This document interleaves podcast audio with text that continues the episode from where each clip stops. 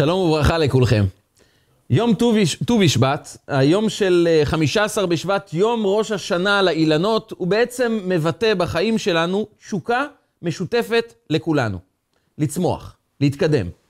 לגלות את הפוטנציאל שבנו, כי ביום ט"ו בשבט אנחנו בעצם מדברים על תחילת חנתת הפירות.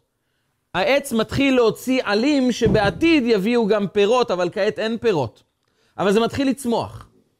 והתחלת הצמיחה בעצם מעוררת בתוכנו גם את הרצון ואת התשוקה להוציא מתוכנו את הכישרונות, את היכולות, את הפוטנציאל, את הטוב שנמצא בתוכנו. והשאלה הגדולה היא, מה אנחנו יכולים ללמוד מהיום הזה לצמיחה, להתקדמות? השאלה היא בעצם, מה יוצר קרקע פורייה לצמיחה אישית שלי, למשפחה שצומחת, לסביבה שצומחת, כי אנחנו רוצים להתקדם, אנחנו רוצים שהילדים שלנו יצליחו. אנחנו מעוניינים בסביבה שמתקדמת, שצומחת, שמוציאה מתוכה דברים טובים. איך עושים את זה? מה מביא אדם לצמוח בחיים? בפרשת השבוע שלנו, פרשת יתרו, שהיא פרשה ייחודית, כי בה מופיעה הפרשה של מתן תורה. הרגע המכונן בחייו של העם היהודי, הרגע שבו קיבלנו את התורה, ואיתו קיבלנו את הייעוד, את השליחות, את התפקיד שלנו, זה מופיע בפרשת השבוע. ודווקא בגלל זה, מעניין לראות לא רק מה הקדוש ברוך הוא אמר, אלא גם כיצד הוא אמר את הדברים. לא רק מה הוא נתן, שזה התורה הקדושה, אלא גם איך הוא בחר לתת את התורה הקדושה. וכאן באה התורה ומלמדת אותנו שהקדוש ברוך הוא נתן את התורה עם קול של שופר, וכל השופר הולך וחזק. עם ברקים, עם לפידים, היה שם המון אש, אור, קולות. ואז מגיע הפסוק הבא. וכל העם רואים את הקולות. עם ישראל רואה קולות. וכשאנחנו מנסים להבין את הפסוק הזה, באים חכמינו זיכרונם לברכה, רבי עקיבא ורבי ישמעאל, ואומרים לנו את הדבר הבא, מחלוקת. אחד אומר, רבי עקיבא אומר, וכל העם רואים את הקולות, הם רואים את הנשמע ושומעים את הנראה. הם בעצם הגיעו למצב הפוך, החושים התחלפו. את מה שבדרך כלל רואים, התחלנו לשמוע. כלומר, את המראה החזותי, אנחנו רק שומעים אותו, ואת הקולות אנחנו רואים. התחלפו החושים. ואומר רבי ישמעאל לרבי עקיבא, מה מביא אותך לפרש שהיה כזה סוג של נס מיותר, חסר תועלת? בשביל מה הקדוש ברוך הוא עושה שנתחיל לראות קולות ולשמוע מראות? אלא אומר רבי ישמעאל, הפסוק אומר, וכל העם רואים את הקולות, רואים את הנראה ושומעים את הנשמע. אין שום צורך להפוך עולמות, אין שום צורך לשבש דרכי הטבע, את חוקי הטבע, רואים את הנראה ושומעים את הנשמע. ורבי עקיבא מתעקש. אומר לו, לא, במתן תורה, הקדוש ברוך הוא נתן לנו את הכוח לראות את הנשמע ולשמוע את הנראה. נשאלת השאלה, מה מביא את רבי עקיבא לפרש דווקא את הפירוש הזה? והאמת היא שכאשר אנחנו מדברים על מחלוקת בין רבי עקיבא לבין רבי ישמעאל, זה מאוד מעניין. כי הם שני תלמידי חכמים, שני תנאים, ממעבירי המסורת לדור הבא, אבל החיים שלהם כל כך שונים. רבי ישמעאל מגיע ממשפחה של כהונה. הוא צאצא לאהרון הכהן. מרגע התייסדותו של העם היהודי, אהרון הכהן זה הדמות הקדושה ביותר, אוהב שלום, רודף שלום, נכנס לקודש הקודשים. אין קדוש וטהור כמו אהרון הכהן. ורבי ישמעאל הוא בן אחרי בן לאהרון הכהן. הוא נולד בבית קדוש, הבית השני שלו זה בית המקדש. הוא נכנס לפני ולפנים. הוא נכנס למקום הקדוש ביותר קודש הקודשים, כולו קדושה. משפחה קדושה, אדם קדוש, היסטוריה משפחתית קדושה, שלימות. רבי עקיבא בדיוק ההפך. רבי עקיבא מתחיל את החיים שלו ממקום לא פשוט. האבא שלו גר, צאצא של סיסרא, שר צבא יבין מלך כנען. סיסרא היה אחד האויבים המרים ביותר של העם היהודי באותה תקופה. רק שבוע שעבר קראנו על המלחמה הגדולה של ברק בן אבינועם, דבורה הנביאה, מול יבין מלך כנען, ומי שיוצא למלחמה זה סיסרא, שר הצבא, שאומר, אני אחסל את ישראל. ורבי עקיבא, ומבני בניו של סיסרא. לא כבוד גדול לעם היהודי. אבל אבא שלו התגייר. והוא מוצא את עצמו בתוך העם היהודי, ואין לו מושג מה הוא עושה כאן. כי בגיל 40 הוא מוצא את עצמו כאחד שלא יודע לקרוא ולא לכתוב. הוא לא יודע ללמוד את התורה, ובעם היהודי, במיוחד באותה תקופה, אם אתה לא יודע ללמוד תורה, מה אתה בדיוק עושה כאן? או שאתה מתייחס לחלק הקטן שנקרא עמי ארצות שלא יודעים ללמוד תורה ובעצם לא מחוברים לזהות שלהם, ולא רק שלא מחוברים לזהות שלהם, רבי עקיבא עוד מגיע ממשפחה שכמובן מקבלים אותה באהבה, כי הם התגיירו, וכתוב בתורה, ואהבתם את הגר, אבל הוא לא מגיע ממשפחה מאוד מיוחסת, הוא בעצמו לא יודע ללמוד תורה, וכאן מגיע גם הדבר הנוסף. לרבי עקיבא יש רגישות, הוא רגיש מאוד לדבר אחד. הוא לא מסוגל לראות רבנים. כשהוא רואה רבנים הוא מתעצבן. הוא מספר לתלמידיו מאוחר יותר, כשהוא כבר תנא גדול, הוא מספר להם, כשהייתי רואה תלמיד חכם, הייתי אומר, מי ייתן לי תלמיד חכם ואין שכנו כחמור. הייתי רואה את הרבנים, הייתי רואה את הצדיקים, והייתי אומר, אני רוצה לנשוך אותם כמו חמור. לא טיפוס שהיינו מעוניינים להיפגש איתו לבד בחושך. כי אם הוא מתעצבן על מישהו, הוא מעוניין לנשוך אותו כחמור. ושאלו אותו תלמידיו, למה לנשוך כחמור ולא כמו כלב? הוא אומר, כי כלב נושך ולא שובר עצמות. אני רציתי לנשוך אותם ולשבור להם את העצמות. ורבי עקיבא זה הסיפור המשפחתי שלו, והוא הגיע להיות תלמיד חכם תנא קדוש, והוא פוגש את רבי ישמעאל. הם מגיעים משני הצדדים של עם ישראל. מצד אחד המקום הקדוש ביותר, המשפחה הקדושה, השולשלת המקודשת ביותר שיש בעם ישראל, ומצד שני האדם שנמצא בתחתית. בין גרים, בין למשפחה בעצם שמגיעה מהאויבים של עם ישראל, והוא לא יודע לכתוב ולא לקרוא, וגם הוא לא אוהב, בלשון המעטה, לראות תלמידי חכמים. ושניהם נפגשים ובאים לפרש את הפסוק, וכל העם רואים את הקולות. ורבי ישמעאל אומר, מה רע לומר שהם ראו את הנראה ושמעו את הנשמע? ורבי עקיבא אומר לו, לא. אי אפשר לקבל את התורה. אם אתה רוצה להגיע לייעוד של החיים שלך, אם אתה רוצה להגיע למקום שבו אתה באמת יכול לצמוח, המקום שבו קם העם היהודי, במתן תורה הוא קיבל את הייעוד שלו, הוא קיבל ואתם תהיו לי ממלכת כהנים וגוי קדוש. הוא קיבל את רגע הבחירה, את רגע הייעוד, את רגע השליחות שלו. כי הוא חווה רגע אחד וכל העם רואים את הקולות. לראות את הנשמע ולשמוע את הנראה. מה רבי עקיבא בא ללמד אותנו? יש בנו שתי כוחות, ראייה ושמיעה. ראייה היא הכוח הכי פנימי שיש לנו, כיוון שאת מה שאני רואה, אני חווה. אם ראיתי משהו, אף אחד לא יספר לי, זה לא נכון, כי אני ראיתי את זה במו עיניי. גם אם אני שומע משהו ממישהו שחווה את הדבר, קוראים לזה בעברית שמעתי מכלי ראשון. מה זה אומר? שמעתי מאדם שראה את הדברים. וכשאדם רואה דבר מסוים ומספר לנו על זה, יש כאן אדם שאתה רואה איך שהוא חווה את הדבר. זה חדר לפנימיותו, הוא חווה את זה. זה חדר בתוכו עד כדי כך שהוא אומר, אני בעצמי ראיתי. זה העצם שלי ראה את הדבר. המעלה בראייה זה שמה שאני רואה זה מתעמת אצלי, זה הופך להיות חוויה אישית, זה מתאחד איתי, ואף אחד לא יכול להוציא את זה ממני. אבל יש לו חיסרון. החיסרון הגדול של הראייה זה שאנחנו רואים רק צדדים חיצוניים בחיים. אנחנו רואים רק את עולם החומר, רק את הצדדים המאוד מאוד שטחיים של החיים, את זה אנחנו רואים. עומק, לראות מה בליבו של חברו, לראות מה באמת נמצא כאן בתוך העולם, מה הייעוד, מה התכלית, מה התפקיד, מה עם שליחותי, מה מחזיק את העולם, מה מחיה את העולם, את זה לא רואים, רואים רק עולם מאוד שטחי. איך אני יכול לחוות את העולם הפנימי? בשביל זה אני צריך את השמיעה. השמיעה ביהדות נחשבת לא רק כשמיעה באוזן, אלא בעצם כהבנה, התבוננות. הסתכלות פנימית יותר, היא בעצם נקראת שמיעה. אני מעוניין לשמוע את הצליל הפנימי של מה שבאמת באמת קיים כאן בעולם. אני רוצה להתבונן, כמו שאנחנו אומרים, שמע ישראל, השם אלוקינו, השם אחד. תתבונן בזה, אתה לא יכול לראות את זה, כי בעולם שלנו יש העלם והסתר, הסתר פנים. אתה רואה רק את העולם החיצוני, אבל תשמע, תתבונן, תעמיק. יש גם עומק בחיים האלה. יש גם משהו פנימי אמיתי שנמצא כאן, מסתתר. אתה יכול לשמוע אותו? אתה יכול לשמוע מה בלב של החבר שלך?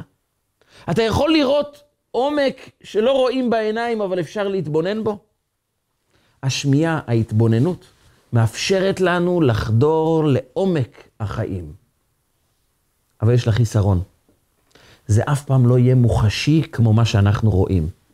בעצם בראייה יש מעלה שזה מתאחד איתי, אני חווה את זה ממש, זה הופך להיות חלק ממני כי ראיתי את זה, אבל אני תמיד רואה רק דבר חיצוני. החיסרון הוא שאני לא יכול לחוות את העומק של החיים, אם אני רק מתמקד בראייה.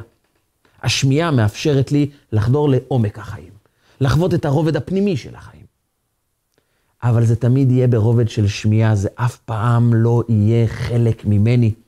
זה אף פעם לא יהיה בתחושה של ודאות פנימית מוחלטת, כמו דבר שאני רואה. ומכאן המתח הגדול של החיים שלנו. אנחנו נקרעים תמיד בין העולם החיצוני, שאנחנו רואים אותו והוא ממש משמעותי, כי אני רואה את זה, לבין ההבנה הפנימית שיש כאן מסר בחיים, ויש תכלית, ויש עומק, ויש קדושה, ויש טהרה שאני מנסה לחוות אותה בחיים, אבל אני מבין אותה, אבל קשה לי לחוות אותה, כי אני חווה את מה שאני רואה. אבל אני יודע שיש גם עומק שאני לא חווה אותו ביום-יום, אבל הוא גם נמצא. ומי יותר חזק, הראייה החיצונית או השמיעה הפנימית? וזו המלחמה שיש לנו כל רגע ורגע. האם אני מתפתה למה שאני רואה, שישר מעורר בתוכי חוויות, אבל החוויות מושתתות על ראייה חיצונית, ולכן הרגשות שלי הם תמיד יהיו רגשות שמבוססות על ריגושים, על דברים חיצוניים, על דברים מאוד שטחיים, ואני מפספס את העומק. ואני רוצה לשאול את עצמי איך התחום השמיעתי, ההתבוננות בעומק של החיים, הופך להיות משהו מוחשי אצלי בחיים. איך אני יכול להפוך את זה למשהו יותר משמעותי, ליותר מוחשי, למשהו שאני יכול גם לראות אותו. וכאן באה התורה ואומרת, הקדוש ברוך הוא נתן מתנה לעם ישראל ברגע מתן תורה. הקדוש ברוך הוא אמר, וכל העם רואים את הקולות. אני רוצה להעביר אתכם כעת לרובד, שאתם תראו את הקולות. את מה שבדרך כלל רק שומעים, אפשר רק להתבונן בו, לנסות להעמיק, לחדור לתוך עומק החיים, אבל זה תמיד יהיה ברובד של ההתבוננות. זה תמיד יהיה ברובד של ה... איפה אני מוצא את העומק של החיים, אבל זה נמצא קצת ברובד רוחני, ארטילאי. אני לא רואה את זה, זה לא מוחשי אצלי. אז הקדוש ברוך הוא נתן מתנה לעם ישראל ברגע מתן תורה. וכל העם רואים את הקולות. את מה שעד עכשיו רק התבוננתם בו, אתם תוכלו לחוות אותו בראייה. ואת העולם החיצוני, השטחי, שרק רואים אותו, עכשיו הוא יעבור לרובד של שמיעה, אנחנו נדע שהוא קיים, אבל זה פחות יהיה משמעותי עבורנו. החיים הופכים להיות שהעומק, אנחנו חווים ורואים אותו. זה היה הרגע של מתן תורה. ואומר רבי עקיבא לרבי ישמעאל, אתה יודע, לך אין בעיה להיות רבי ישמעאל גם בתוך הטבע, כי הטבע שלך הוא כבר טבע קדוש. מה אתה רואה בחיים שלך? אתה רואה את אבא שלך כהן, אתה רואה את המשפחה שלך, משפחה של כהונה, הבית השני שלך זה בית המקדש, ואתה רואה את עם ישראל ואתה מברך אותם בברכת כהנים. מה חסר לך? הטבע לא מפריע לתחום השמיעתי שלך, כי גם ככה מה שאתה רואה בחיים שלך זה רק דברי קדושה. אתה מביט על עצמך ואתה רואה אדם קדוש. אתה רואה את אבא שלך, את המשפחה שלך, את ההיסטוריה המשפחתית, אתה רואה רק קדושה. לא מפריע לך להיות קדוש גם בתוך הטבע. אבל אני, רבי עקיבא, לא יכול לסמוך על הטבע שלי. אם אני הייתי מסתכל על החיים שלי, מאיפה התחלתי?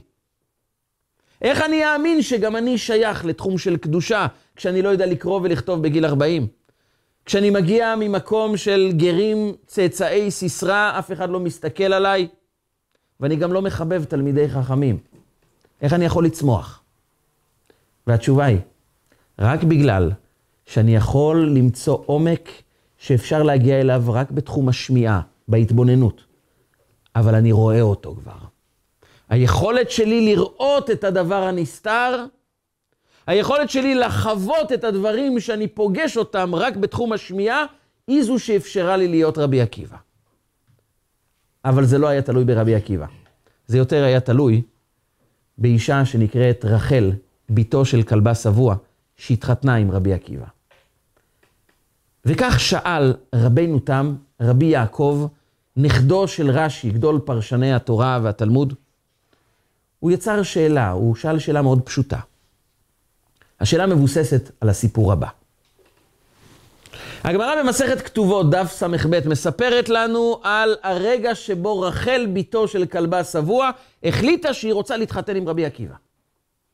כלבה שבוע היה משלושת העשירים הגדולים המכובדים ביותר בירושלים. ירושלים של אותה תקופה מלאה בתלמידי חכמים, מלאה בצדיקים, מלאה באנשים מלאים בתורה, במצוות, וכלבה שבוע היה אדם, גם תלמיד חכם, גם עשיר, גם מכובד, וקראו לו כלבה שבוע מסיבה אחת. בארמית כלבה שבוע זה אומר כלב שבע, ולא ביקשו חלילה לדבר בגנותו, להפך.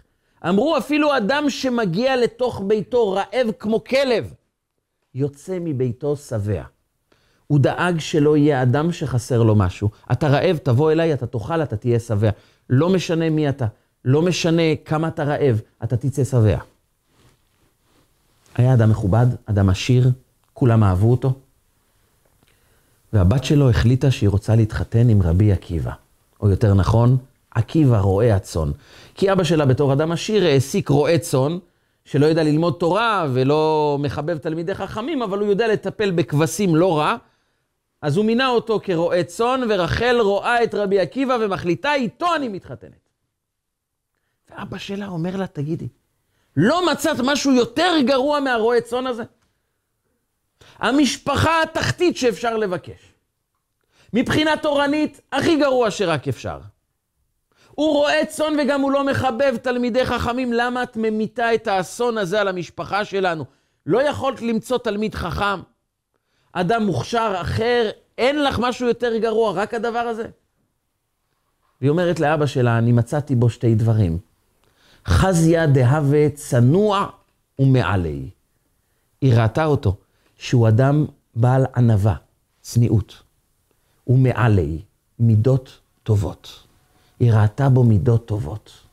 והיא אמרה, לכן אני רוצה להתחתן איתו. ונשאלת השאלה הפשוטה, בסדר, את רוצה בן אדם עניו, בן אדם עם מידות טובות, אבל למה דווקא הרועה צאן? לא מצא תלמיד חכם בעל מידות טובות? תלמיד חכם צנוע, אין בכל ירושלים אחד כזה? היית יכולה למצוא מישהו ממשפחה טיפה יותר טובה, מישהו קצת עשיר, מישהו קצת חכם, מישהו מכובד קצת. למה להתחתן עם הבדיחה של ירושלים? כלבה שבוע אומר לה, אבל מה יגידו האנשים גם? בתו של כלבה שבוע רחל, שהייתה מפורסמת כאדם, כ- כאישה צדיקה, בעלת מידות טובות, חכמה, מוכשרת, מהמשפחה הטובה. והלכה להתחתן עם התחתית שבתחתית. למה? ראית אותו שהוא צנוע ובעל מידות טובות? אין אחד אחר כזה בירושלים, אבל קצת יותר משודרג, קצת יותר טוב. ושאל רבנו תם, נכדו של רש"י, שאלה נוספת. איך זה מסתדר שהיא אמרה, ראיתי אותו שיש בו מידות טובות, עם הסיפור שהתחלנו איתו? רבי עקיבא סיפר לתלמידיו, כשהייתי, כשהייתי רואה תלמיד חכם, הייתי אומר, מי ייתן לי תלמיד חכם ואנשכנו כחמור, הייתי רוצה לשבור לו את העצמות. איפה ראית מידות טובות כאן? יש כאן מידות טובות באדם שאומר, אני רק רואה רב, אני רוצה לשבור לו את העצמות? זה קשור עם מידות טובות? שאל רבנו תם, איך היא ראתה ברבי עקיבא מידות טובות כשהוא אומר, אני מעוניין לשבור את העצמות לתלמידי חכמים. ורבי עקיבא לא סתם הגזים, זה היה מצבו. אבל רחל, בתו של כלבה שבוע, אומרת, הוא מלא במידות טובות. איך זה אפשרי? מסביר רבנו תם. זה מופיע בפירוש התוספות במסכת כתובות. אמר רבנו תם, רבי עקיבא היה שומר תורה ומצוות, אבל כאב לו דבר אחד. הוא ראה את הצדיקים, את התלמידי חכמים שמתרחקים מעמי הארצות. הוא ראה את האנשים הגדולים בתורה שמזלזלים קצת באנשים הפשוטים ואומרים להם, אל תתקרבו, אתם לא מקפידים על טומאה וטהרה, אל תיגעו בנו. הם רצו להיות קשורים עם התלמידי חכמים, אבל התלמידי חכמים אמרו, תישארו בצד. הפירוד, ההתנשאות, הגאווה, קרעה את הלב של רבי עקיבא. הוא לא יכל לסבול את זה. לימים רבי עקיבא יאמר, ואהבת לרעך כמוך, זה כלל גדול בתורה. אבל זה כאב לו גם כשהוא לא ידע לקרוא ולכתוב. אומר, איך תלמיד חכם לא מקרב את האדם הפשוט? איך הוא מזלזל בו? ולכן הוא אמר, מי ייתן לי תלמיד חכם ונשכנו כחמור, הסביר רבנו תם, הוא רצה לשבור את הגאווה הזאת. הוא לא היה אדם שונא, הוא לא היה אדם מזלזל בתלמידי חכמים, הוא לא סתם שנא לומדי תורה, חלילה. הוא לא סבל את הגאווה, את ההתנסות, את הניתוק, את הזלזול באנשים פשוטים.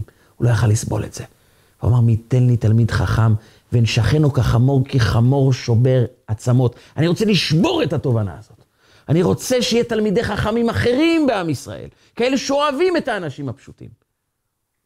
וכשכולם ראו ברבי עקיבא את העם הארץ הקלאסי, את האדם שרוצה לפגוע בתלמידי חכמים, את האדם שהוא על גבול האלימות, וכל אדם אומר, אתה רואה צאן הזה, נשאיר בצד אחד, אנחנו נעבור לצד השני של הכביש, כי מסוכן לפגוש אנשים כאלה. רחל, בתו של כלבה שבוע, פגשה משהו אחר. היא פגשה את העומק שלא רואים בעיניים, אבל מי שיש לו שמיעה ברמה של ראייה, מי שיכול לראות את הקולות ולא רק לשמוע את הקולות, יכול לראות ברבי עקיבא את המידות הטובות. היא באה לרבי עקיבא ואמרה לו, אני יודעת שאתה לא אלים, אני יודעת שאתה לא שונא, אני יודעת שאתה לא אדם שיש בו מידות רעות, להפך. בגלל המידות הטובות שלך, אתה אומר את מה שאתה אומר. אבל בזמן שכולם רואים ברובד חיצוני, ואומרים, לא, הוא שונא תלמידי חכמים, הוא רוצה לשבור להם את העצמות, בוא נתרחק ממנו, הוא גם לא יודע לכתוב ולא לקרוא. היא ראתה בו את האדם שזועם על ניתוק. והיא אמרה, אם הוא יהיה תלמיד חכם, יהיה לנו בפעם הראשונה תלמידי חכמים שמכריזים ואהבת לרעך כמוך זה כלל גדול בתורה. ואיתו אני רוצה להתחתן. כי אני רוצה להקדיש את החיים שלי ליצירת דור חדש של תלמידי חכמים, כמו מה שיכול להיות רבי עקיבא. ורבי עקיבא שומע את זה. ובפעם הראשונה הוא גם רואה מישהו שרואה בתוכו גדלות שהוא לא ראה מעולם בעצמו. והוא יוצא ללמוד תורה. זה היה לו מאוד קשה, כי בגיל 40 להתחיל ללמוד א', ב' עם ילדים בגיל 6 זה לא קל. אבל הוא יוצא כי מישהו אומר לו, אני רואה בתוכך את הפרי הגדול. בט"ו בשבט אנחנו מדברים על התחלה של הכנתה של הפירות, זה רק עלים.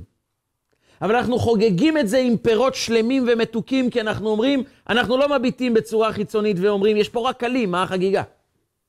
העלים מבשרים שיום יבוא ויהיה פה פרי מלא, פרי מתוק, פרי שלם. ואני עכשיו, בעלים, רואה כבר את הפרי המתוק. ורחל באה לרבי עקיבא ואומרת לו, אני כבר רואה את התלמיד חכם העצום של עם ישראל, רבי עקיבא.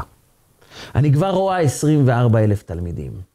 אני כבר רואה את המסר הגדול שאתה הולך להביא לעם ישראל ב"ואהבת לרעך כמוך", ואני רואה את מה שיאמרו חכמים דור מאוחר יותר, שכל המשניות, התוספתות, התלמוד, כל התורה שבעל פה, כולה מגיעה בזכותו של רבי עקיבא, וכולהו אליבא דרבי עקיבא, הכל מגיע מרבי עקיבא. אבל רבי עקיבא כעת הוא רועה צאן שלא יודע לכתוב ולא לקרוא, כולם מזלזלים בו, הוא עם הארץ, ורחל מספרת לו את כל הסיפורים האלה. הוא אומר לה, מאיפה? והיא אומרת לו, כי במתן תורה, וכל העם רואים את הקולות. יש קול שמסתתר.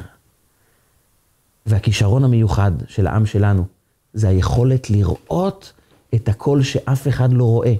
צריך להאזין בהאזנה מאוד עמוקה, כדי להצליח לזהות את זה, וגם אז קשה לנו לתפוס את זה, קשה לנו באמת להאמין ולחוות את זה.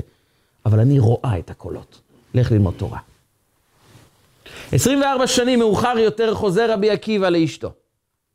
24 שנים שהאישה הזו נזרקה מבית אבא, כי אבא שלה אמר, לו, אמר לה, את הביזיון הזה אני לא יכול להכיל. את מבחינתי מזלזלת בכל החינוך שלי.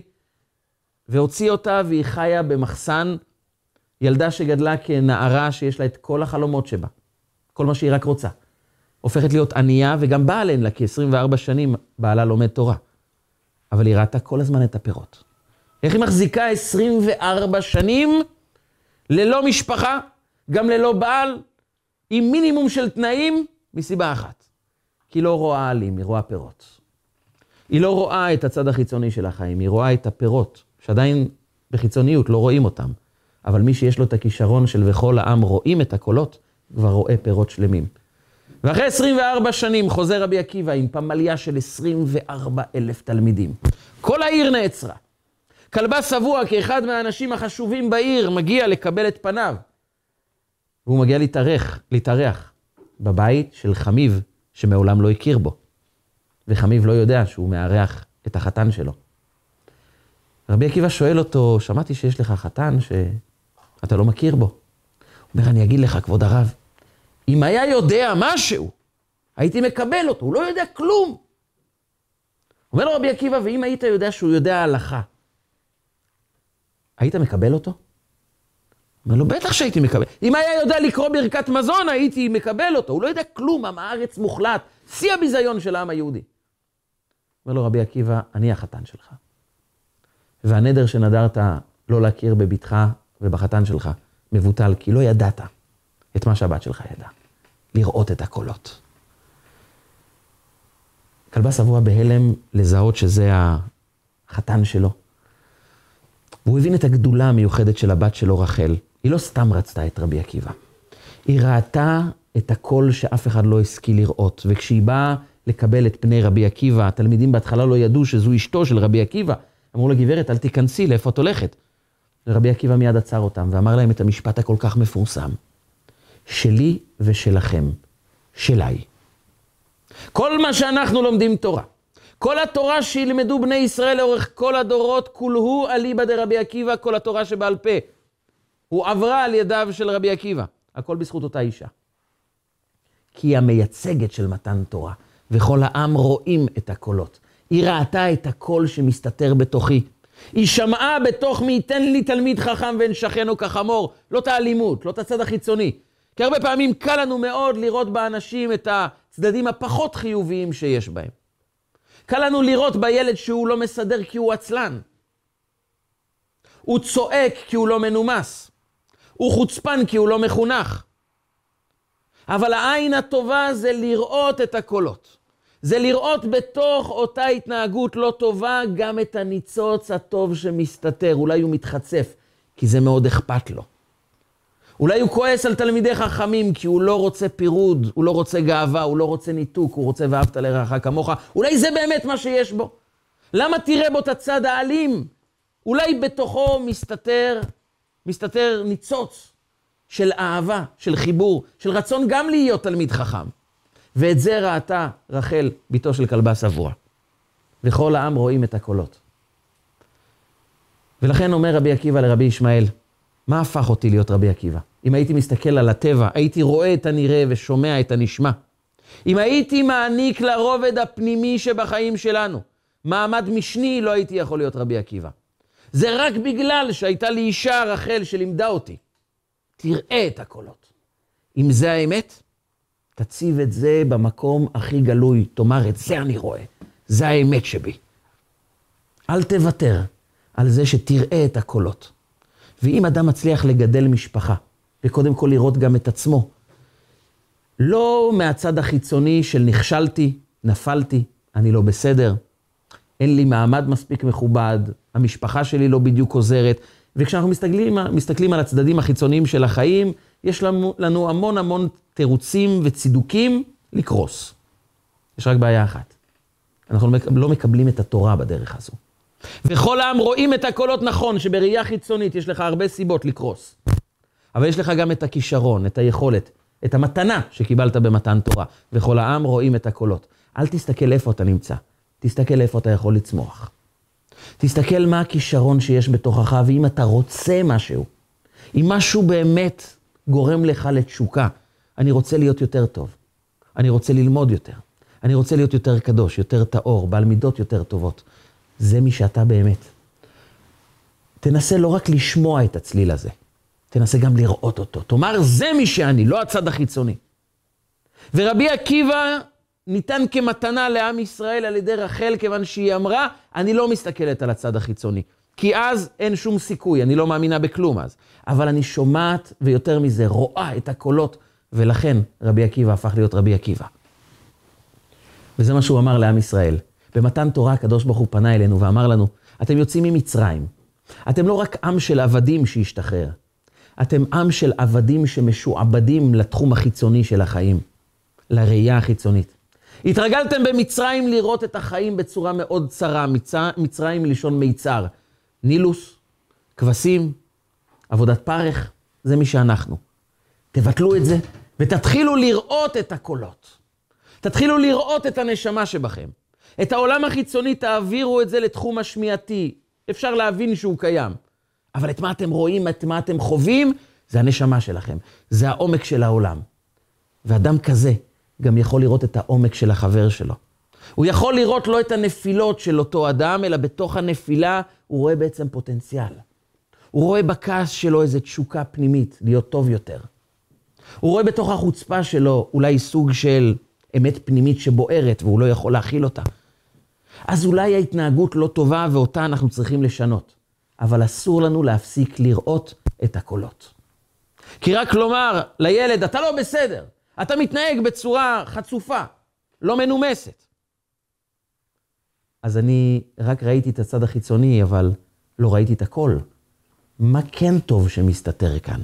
תנסה למצוא את הקצת טוב שכן נמצא בתוך המידה הלא טובה, אבל יש שתי אחוז טובים, זה אתה גם רואה, או שממנו אתה מתעלם? אז נכון שצריכים להעלים את הצד הלא טוב של החיים, אבל גם במידות הרעות מסתתר כאן איזו תשוקה חיובית.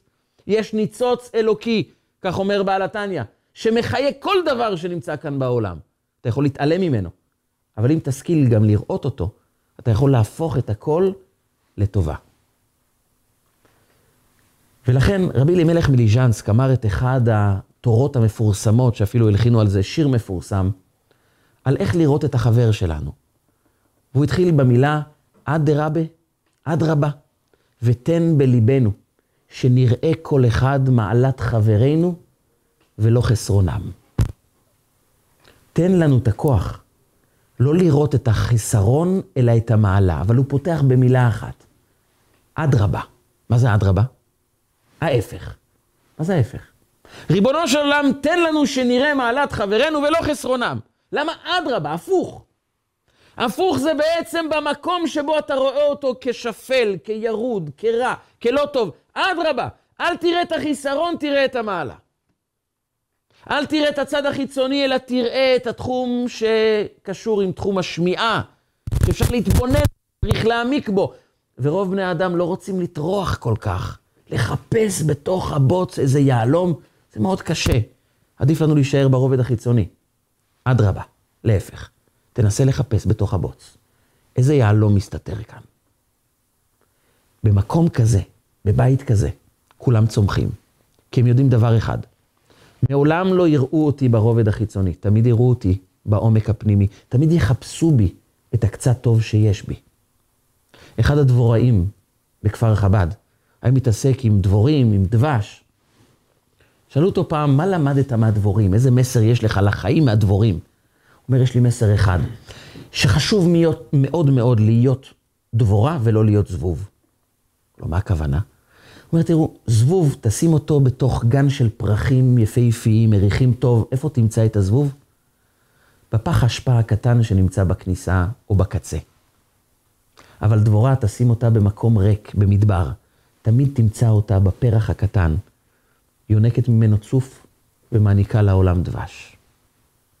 יש לנו אפשרות תמיד להיתפס לצד החיצוני של החיים, ובחיצוניות תמיד נראה אנשים כרעים, תמיד אנחנו ניתפס לנקודות הלא טובות, כי כאשר אדם חי ברובד חיצוני, מה שבולט זה הלא טוב. אבל אדם שבוחר לראות את הקולות, אומר, זה הצד החיצוני, אבל מה מסתתר כאן? והוא הולך ומחפש את הקצת צוף, את הפרח הקטן שנמצא בכל אחד, ובכל אדם, גם במידות הלא טובות שבו, מסתתר איזה פרח. זה לא בא להצדיק את המידה הרעה, אלא בא לומר לנו, גם תשמע את העומק, כי זה העומק האמיתי. ואם אדם יודע שהוא גדל בבית, שתמיד מחפשים את הפרח, תמיד מחפשים את, המילה, את המידה הטובה. יודעים להגיד מה לא טוב, אבל תמיד יודעים להגיד זה רק התחום החיצוני. אותו אנחנו רק שומעים, זה משני. אבל אנחנו תמיד נראה את המעלה שבתוכה, את המעלה שמסתתרת בתוכך. אדרבה, ותן בליבנו שנראה כל אחד מעלת חברנו ולא חסרונם. זה לא חוכמה רק להתמקד בדברים הטובים, אלא גם לדעת שבתוך החושך מסתתר גם אור. זו דרישה מאוד כבדה, זה דורש מאיתנו הרבה מאמץ. אבל אומר רבי עקיבא, זה הדרך שלך לצמוח. זה הדרך שלך להאמין בעצמך. לא להיתפס לכישלונות שבך. לומר זה בתחום החיצוני, אבל בתחום הפנימי, בוערת בי אש, שאני מעוניין לגלות אותה, להבעיר אותה ולהאיר איתה את העולם. אדם כזה מעניק לילדים שלו אמונה בעצמם, כי הוא מעניק לעצמו אמונה בעצמו. ובמקום הזה יש רווח ישיר מאוד חשוב. האדם הזה מתמקד בהזדמנויות של החיים ולא בתירוצים למה הכל גרוע. אדם יכול תמיד להתמקד בכמה לא טוב, אבל יש משפט מאוד מעניין שאומר, העשירים הם אלו שניצלו את ההזדמנויות שהעניים פספסו. הרבה פעמים אנחנו אומרים לעצמנו, כן, העשיר הוא עשיר כי אבא שלו היה עשיר, כי הוא מגיע ממשפחה תומכת, כי היה לו עזרה, והרבה פעמים זה נכון. הרבה עשירים מגיעים ממשפחות עשירות. והעניים ממשיכים את מסורת אבותיהם. אבל זה לא נכון לגמרי. זו טעות לחשוב כך, וזה בעצם לקבע את עצמנו ולא לתת לעצמנו הזדמנות אמיתית בחיים. לפעמים, ההבדל בין העשיר לעני זה לא מאיפה הגענו, אלא איך אנחנו מסתכלים על החיים. העני מסתכל בצורה ענייה על החיים, לכן הוא עני, לא בגלל שאין לו כסף, בגלל שההסתכלות שלו היא ענייה. הוא רואה את החיים בצורה ענייה, רע לי, לא טוב לי, כולם נגדי, אף אחד לא אוהב אותי, ואז יש לו גם המון הוכחות. כי מי שרוצה הוכחות שלא אוהבים אותו, תמיד ימצא. מי שרוצה הוכחות שאין לו מזל, תמיד ימצא. מי שרוצה הוכחות שלי שום דבר לא מצליח, ימצא את ההוכחות. מסיבה אחת. הצורה שבה אתה בוחר להסתכל על העולם, זה מה שהעולם ישדר לך בחזרה. מידה כנגד מידה. כך הקדוש ברוך הוא קבע שיתנהל העולם. העשיר לא בגלל, הוא נקרא עשיר לא בגלל שיש לו יותר נתונים מהעני, אלא כי הוא בוחר להסתכל בצורה עשירה. הוא אומר לו, אני יודע שבכל מידה רעה יש גם איזה שתי גרם טובים, ואני מתמקד בזה. אני רוצה להגדיל את זה, לבטל את הרע, אבל להוציא מתוכו את הקצת טוב שיש ולפתח את זה. אני הופך להיות מגנט להזדמנויות, כי אני ממוקד כל הזמן בחיפוש של מה כן טוב, מה כן מצמיח. משפחה שגדלה בצורה כזו שכל אחד מרגיל את עצמו לראות את הקולות, לראות את הצמיחה. יכול להפוך להיות אדם שמגלה כל מיני הזדמנויות בחיים. כי אדם שממוקד במה לא טוב, יראה בכל סיטואציה מה לא טוב. ואדם שממוקד בטוב, תמיד יאמר לעצמו, רגע, בטח גם פה מסתתרת הזדמנות.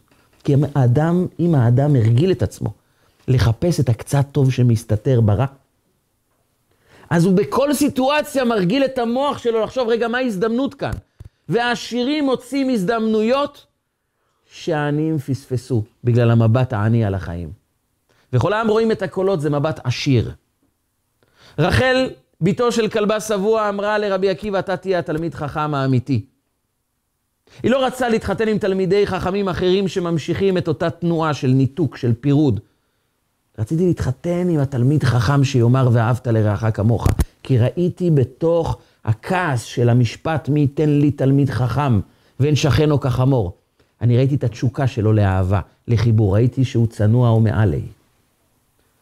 וזה עבר לרבי עקיבא, ורבי עקיבא, כשהוא מסיים 24 שנות לימוד, בגיל 64, הוא הופך להיות אחד הרבנים הגדולים ביותר בעם היהודי, גדול הדור. ושנים חולפות, ויום אחד כל התלמידים שלו מתים. 24 אלף תלמידים מתו, בגלל שלא נהגו כבוד זה בזה. הוא לימד אותם לאהוב, הם קצת פחות הבינו את המסר של כבוד, לכבד גם דעה שונה, והם מתו כולם. ורבי עקיבא כבר בחלק האחרון של החיים שלו, מגלה שכל מפעל חייו קרס. הוא השקיע את כל החיים שלו בבניית עולם התורה של 24 אלף תלמידים, וכולם נמחקו. מה עושה רבי עקיבא ברגעים האלה? איך הוא לא נשבר? אמר רבי עקיבא, יש לי חמישה תלמידים בדרום, אני יורד ומלמד אותם. מה נותן לך את הכוח ללכת ללמד חמישה תלמידים, כשאתה רגיל לאיצטדיון של 24 אלף תלמידים ששומעים את דברי תורה שלך? הם שומעים את המסרים שלך, הם לומדים אצלך עשרות אלפי תלמידים. אתה יורד ללמד חמישה תלמידים באיזה מחסן בדרום הארץ. אבל אותו אדם שלא מסתכל בצורה חיצונית, תמיד מסתכל איזה פרי יכול לצמוח כעת. הוא מתמקד בפרי ולא בכאב. זו שיטתו של רבי עקיבא, וכל העם רואים את הקולות. זה דרך חיים, זה לא רק פירוש לפסוק. ומכיוון שזה דרך חיים, הוא יורד לדרום ואומר, יש פה פרי חדש, אני לא מתמקד בעלים, אני מתמקד בפירות. אני לא מתמקד בכישלונות, בנפילות, כי זה הצד החיצוני של החיים. הצד האמיתי זה תראה איזה קול חדש מתחיל להתנגן בחייו של העם היהודי. הוא יכל להתייאש ולומר, אני לא עושה כלום, אבל בגלל שהוא לא התייאש, בגלל שהוא ראה את מה שבדרך כלל שומעים, הוא ראה את הקולות, הוא גידל את רבי שמעון בר יוחאי, את רבי מאיר בעל הנס, את רבי יהודה בר אילאי ועוד תלמידי חכמים. הוא הביא אותם לעם ישראל, כי הוא תמיד ידע להתמקד בהזדמנויות שנובעות מהעובדה שאני רואה תמיד את הקולות. 1952, אחד ממטפסי הערים בשם אדמונד הילרי, החליט שהוא רוצה לטפס על האברסט. האברסט זה הר שמאות מטפסי ערים חלמו להגיע לפסגה. זה עלה להם בחיים שלהם, מאות מתו בדרך. קור, חוסר חמצן, תשישות, והוא החליט שהוא מטפס. והוא טיפס, והוא הגיע עד 100 מטר לפני הפסגה, והוא לא יכל יותר. הוא נעצר. אבל הוא הראשון בהיסטוריה שהגיע 100 מטר לפני הפסגה. העם האנגלי עצר מלכת. הוא הוזמן לערב מאוד גדול באנגליה לכבוד המלכה, כי הוא כיבד את הממלכה האנגלית בזה שהנה אדם אנגלי, או שלפחות משתייך לממלכה האנגלית, הגיע כמעט עד לפסגה. עשו לו ערב מאוד גדול, כבוד מאוד גדול, והזמינו אותו לדבר בערב הזה שהנה, הוא כמעט הגיע עד לפסגה. הוא, הוא לא כבש את הפסגה, אבל הוא הגיע הכי רחוק שאי פעם בן אנוש הגיע אליו. והזמינו אותו לדבר. ורגע לפני שהוא מדבר, הוא מסתובב אחורה. הייתה תמונה ענקית מאחוריו של האברסט. תמונה ענקית. והוא מסתכל, ובמקום לדבר אל הקהל, הוא מתחיל לדבר אל ההר. אל התמונה של ההר. ואומר לו, אברסט, ניצחת אותי. נכשלתי. לא כבשתי אותך, אתה ניצחת. אבל אני רוצה להגיד לך משהו. אתה גדול, אתה עצום, אתה ענק, אין כמוך. אבל יום יבוא ואני אנצח אותך. אתה יודע למה? כי כמה שאתה גדול, כמה שאתה עצום, כמה שאתה עוצמתי, הפסקת לגדול, נעצרת במקום. אני קטן, חלוש, לא גדול, אבל אני לא מפסיק לצמוח, אני לא מפסיק להתקדם. ואם אתה גדול והפסקת לצמוח ואני קטן וכל הזמן גדל, יום יבוא ואני אכבוש את הפסגה שלך. שנה מאוחר יותר, 1953, אדמונד הילרי הוכרז כאדם הראשון שעלה לפסגה של האברסט. ולפעמים אנחנו צריכים לשאול את עצמנו, לא איפה אנחנו נמצאים, אלא מה קוד החיים שלנו. האם אנחנו בוחרים להתקדם? האם אנחנו יכולים לראות בתוך העלים את הפרי הגדול? אם אדם יודע לפרש אחרת את החיים שלו, לא לומר לעצמו, אני רואה עלים, אבל העלים לא שווים כלום, כי מה אני יכול ליהנות מעלים? בט"ו בשבט אתה רואה לא את העלים, אתה רואה את הפירות. זה כוחו של העם היהודי. אל תראה את הנפילה, תראה את הצמיחה שלך.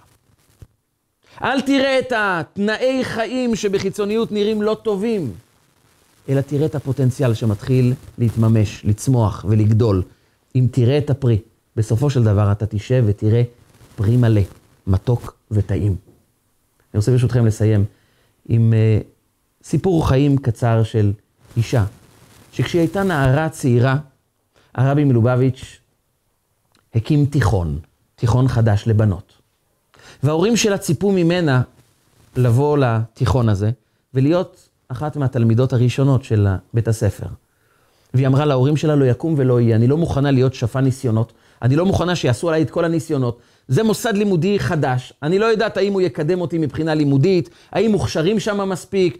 אני רוצה ללכת לבית ספר שכבר שנים רבות מתפקד, יש לו קבלות, יש לו הצלחות, יש הרבה בנות שם, ואני רוצה להיות חלק ממערכת מצליחה, ולא רוצה שיעשו עליי ניסויים. ההורים לא הצליחו לשכנע אותה. אמרו לה, תכתבי לרבי מלובביץ'. והיא כתבה לרבי מלובביץ', משפט אחד, רבי, אני לא רוצה להגיע לתיכון החדש הזה, כי אני לא רוצה להיות שפן ניסיונות. הרבי ענה לה מילה אחת, הוא מחק את המילים שפן ניסיונות ורשם מילה אחת, חלוצה. את לא שפן ניסיונות של החיים, את לא קורבן של מה שמתרחש, את חלוצה. הוא פנה בעצם לרובד של הקול הפנימי שנמצא בתוכה. את יודעת שאת יודעת להיות חלוצה, אחת ששוברת את ההגבלות של החיים, שיש לך מסר גדול לחיים, אל תראי את עצמך כקורבן, תראי את עצמך כחלוצה. זה תלוי במה את בוחרת להתמקד. אפשר להתמקד תמיד שאנחנו אנשים שעושים עלינו ניסיונות. אבל אנחנו יכולים גם להיות חלוצים, יכולים להיות אלה שמביאים בשורה חדשה. והיא בחרה להיות חלוצה. היא בחרה להתמקד בפרי שעדיין לא רואים אותו, אבל אפשר כבר לראות אותו. למי שלוקח את הקוד של מתן תורה, וכל העם רואים את הקולות. היא נכנסה בשיא הכוח לתיכון הזה. ולימים, או בעצם עד היום, היא מנהלת התיכון. שנים רבות היא קשורה למוסד הלימודי הזה, כי מי שבוחר להיות חלוץ, הופך להיות מנהיג, והופך להיות אחד שלא קורבן למה העולם אומר לו, אלא הוא בוחר להיות רואה את הקולות, מקבל את הייעוד של החיים, וגם יכול לשנות את העולם. אם נראה את האור שבתוכנו, האור שבכל אחד, נראה מעלת חברינו ולא חסרונם, אז הפוך, נוכל לקחת את החושך של העולם ולהפוך אותו לאור, עד לאור הגדול שיבוא אלינו. עם אורו של משיח צדקנו, יגאל אותנו בקרוב ממש, אמן כן יהי רצון.